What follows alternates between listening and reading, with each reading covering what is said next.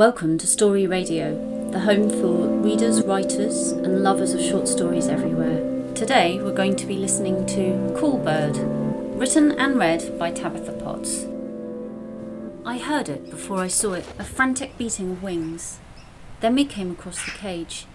Dull grey, quite large, it stood alone in the field, a magpie inside flapping, its black and white feathers glossy, as though polished.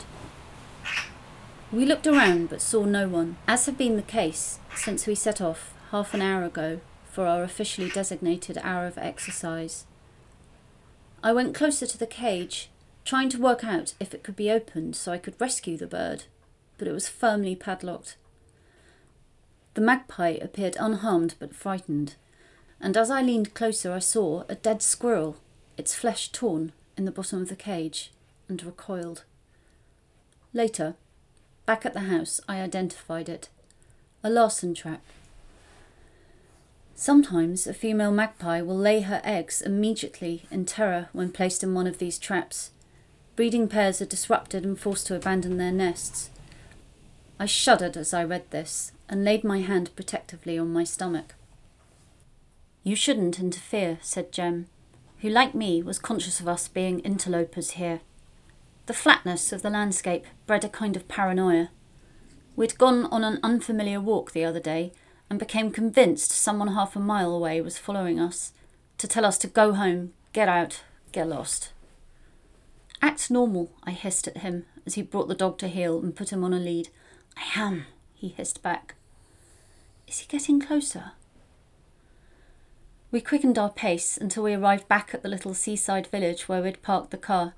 Stay safe, stay home, protect our NHS, blared a sign in scrawled red letters over the awnings of the shuttered seaside shack. Wordlessly, we hurried to the car.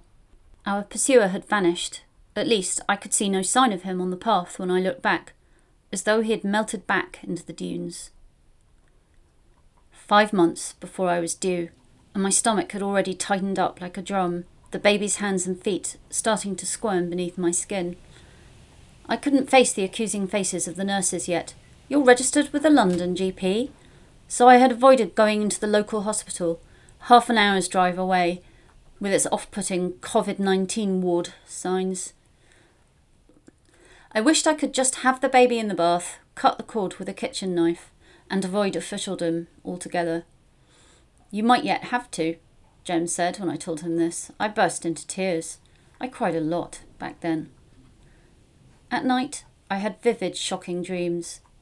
In one, I was pursued across the dunes.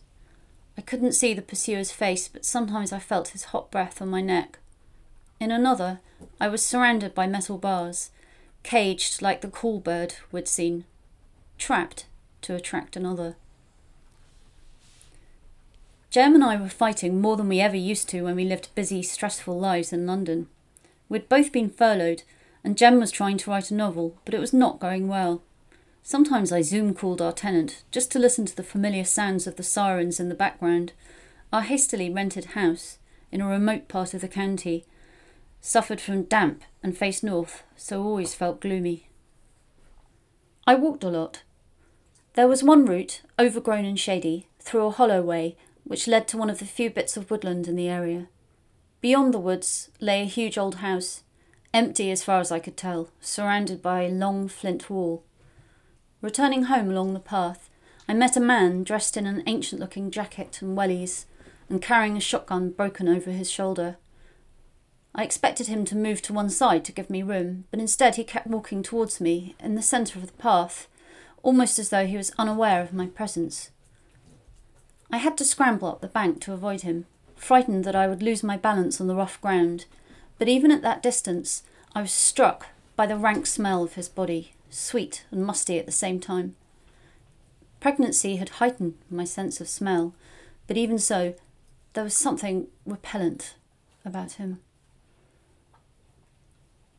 Probably a gamekeeper, or a poacher with a couple of rabbits in his bag, said Jem when I got home and told him about it. I stopped walking in the woods it wasn't long after this encounter that Jem started to disappear in the evenings. He'd whistle the dog to him and disappear down the country lanes in the twilight. I wasn't bothered at first. I liked having the cottage to myself, luxuriating in Netflix binge watches and medium hot bubble baths. One Saturday night, he came home quite late. I'd made a casserole and started filling our plates. I'm not hungry. Why not? You've been out for hours. I watched him pace around the kitchen. I just don't feel hungry. Is there something wrong with that? He hadn't eaten anything for breakfast either, I remembered suddenly. His features looked sharper and his grey eyes seemed to glitter. But I. There was no chance to finish my sentence as the front door slammed behind him. I gave up and went to bed alone, as had been happening recently. He was a light sleeper, and my tossing and turning frequently woke him, he said. The next time he went out, I followed him, walking as far behind as I could without losing sight of him and the dog. The sun was setting, and at one point on the walk, passing a meadow, I saw a barn owl hunting, as white as a ghost. I couldn't see very far ahead of me. I was relieved when he took out a torch.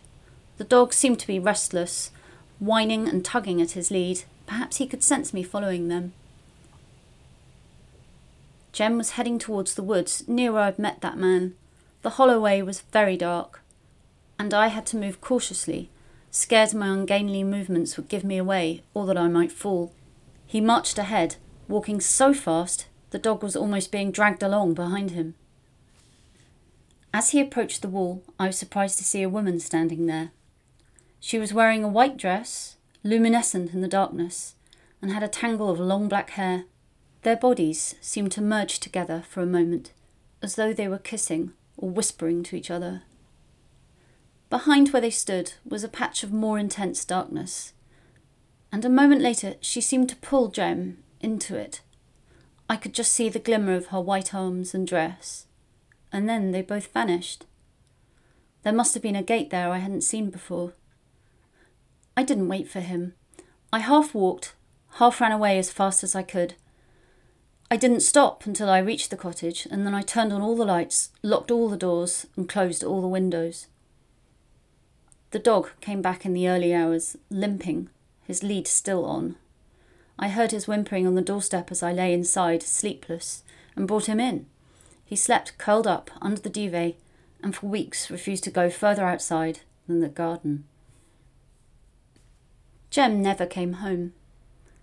I described what had happened to the police, and they talked a lot about the psychological pressure on a father to be and the claustrophobia of lockdown. We went back to where I'd seen the woman standing in the evening, and it was clear there was no gate in the wall. That house had stood empty for a long time, I was told. It's very hot now as I wait for the baby to be born. Sometimes it's like I'm burning up. I walk out into the lanes in my nightgown with my uncut hair falling down my back. I feel like I'm the cool bird. A child should have a father, after all.